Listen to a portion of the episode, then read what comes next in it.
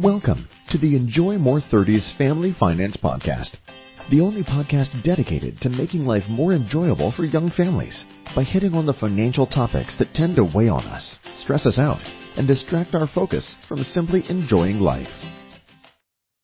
Hello and welcome once again to Enjoy More 30s Family Finance Podcast. Every week I'm here trying to talk to you about money so you can take those steps forward gain that confidence and therefore really remove that financial anxiety that you may be having so you can focus solely on making your life more enjoyable to you and to your family. This series is all about the new year and the new you along with that, setting your compass for the new year. As always, if you like what you're hearing, please make sure to subscribe, follow us on Apple Podcasts, wherever you listen, clicking that star, leaving those reviews, it really, really does help us reach the other of millions of other young families out there that are just like you. So far this season, we covered setting your compass with your spouse. So pretty much joint goal setting. Then we discussed the importance of actually paying yourself first. You know, giving some of that hard earned money to yourself each month to reach the goals that you would actually want to to make you happier. And then we covered bucketing your goals. So setting separate accounts for each goal. That way you can easily track them, you can more easily achieve them. And then the next episode was kind of an extension of this with what I call money blocking. So again, setting funds aside, but this time setting them aside for kind of those smaller daily things that might make you happy. A monthly massage, kind of things like that. Finally, last week, reaching the importance of using the right fit for each investment. So we got those buckets, but we want to make sure we're using the right investment for each one. Too conservative may mean not reaching your goals. So if you've missed any of those episodes yet, I would definitely obviously recommend you check them out soon. Today's episode is titled Insure for Catastrophe, Not Inconvenience! Exclamation point. Where we are going to cover the mentality that I would recommend when looking at which pieces of this trip we're designing are the most important to insure. What parts of this ship are actually worth insuring? So the goal for today's episode is to understand that there is insurance for pretty much anything that you want to buy insurance for out there. But this general concept of catastrophe versus inconvenience can really help you know what is worth insuring and what maybe isn't. When you think of all the parts of this ship, there are some that are just going to be more important than others. But you may be able to get insurance if you really wanted to on any of them. That doesn't mean that you should. Insuring the whole of this ship, for example, though, is much more important than say insuring one of the nails on the ship. If the hull breaks, we're kind of in a, in a big problem. The, the whole ship is pretty much worthless. The journey is lost. You know, we, we don't want any of that to happen. If one nail comes out, comes loose, breaks, that ship keeps on going and you can afford to put in another nail. If you think of your daily life, there are certain insurances that everybody has. Homeowners insurance, for example. You cannot have a mortgage without having homeowners insurance. The bank says you really need to have this because if the house burns down, we don't want to lose our investment, our loan that we made to you. Now, generally it might add, say, you know, $100 a month to your, to your budget, something kind of like that. So it's something that's affordable. You know, we don't enjoy paying for it, but it's affordable. If they didn't make you get homeowners insurance though, if they didn't make me specifically get it, I would still 100% have it. The reason is because if my house, God forbid, burned down, I don't have $400,000 sitting to the side to, you know, rebuild my house in the next week or, you know, whatever it might actually cost. That would be a catastrophe that would basically ruin my family financially. On the other hand, I can get insurance for some things, normally in the form of an additional warranty or something like that for, let's say, my washer machine. But I don't.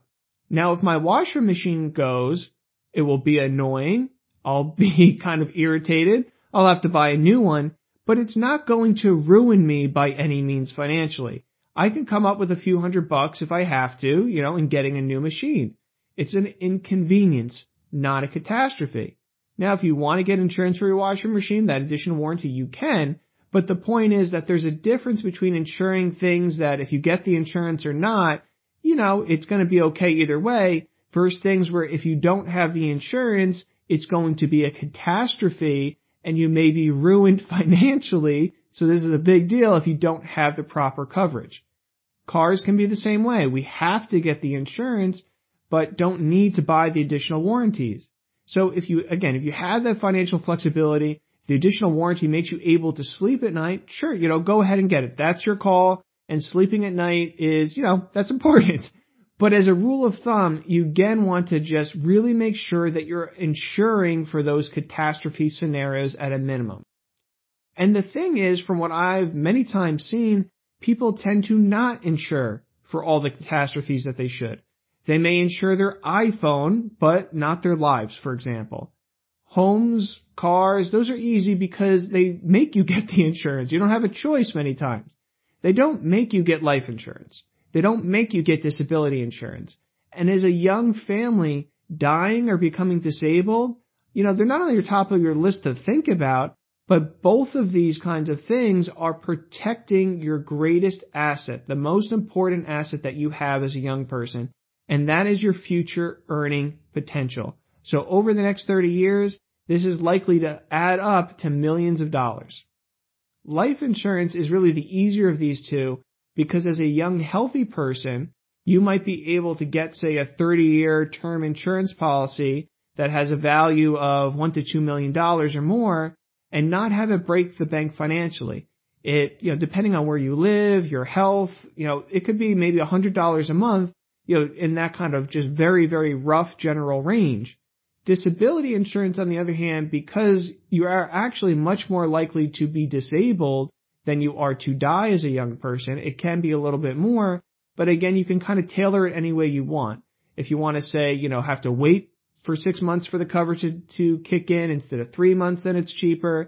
So like in New Jersey, the state provides you with some short-term disability for the first six months, so that make makes sense for somebody living in New Jersey, that, that kind of a thing. But again, we're, you know, focusing on the catastrophic. If you can't work for three months, you know, it would kind of stink. it wouldn't be great, but you're likely to recover for that. If you can't work for two years, five years, ten years, that's a really big problem. So there's the, that catastrophic scenario kicking in again. The last catastrophic kind of thing, which isn't exactly insurance, but it's an add-on that I really want to put in here, is that we see way too many young families with kids that don't have a will or their other important legal documents. So who will raise your children? Who will be in charge of their finances? You know, these are huge decisions. Is getting a will fun? Absolutely 100% not. You have to think about yourself dying. Not fun. But it's very, very necessary. And the line that I always share with young people is, and this is the one that motivated me, if I was to die today, is the relative that would be the loudest and the most convincing in a courtroom, would that be the person I would actually want to raise my child? So more times than not, when I say this to a young family, I see very anxious faces and, you know, looks going back in between the, you know, the husband and the wife. So, you know, this is something that motivated me and I've seen it motivate other people as well. Overall, there are a ton of times that you come across insurances, warranties, things of that nature that you can buy. And we can't cover all of them here today, but just remember this higher level concept to help you in that decision making process. Understand that there is insurance for almost anything but this general concept of catastrophe versus inconvenience can help you know what is worth insuring, what you absolutely have to insure, like your life or your income potential, and what, you know, maybe isn't necessary, like, you know, the washing machine.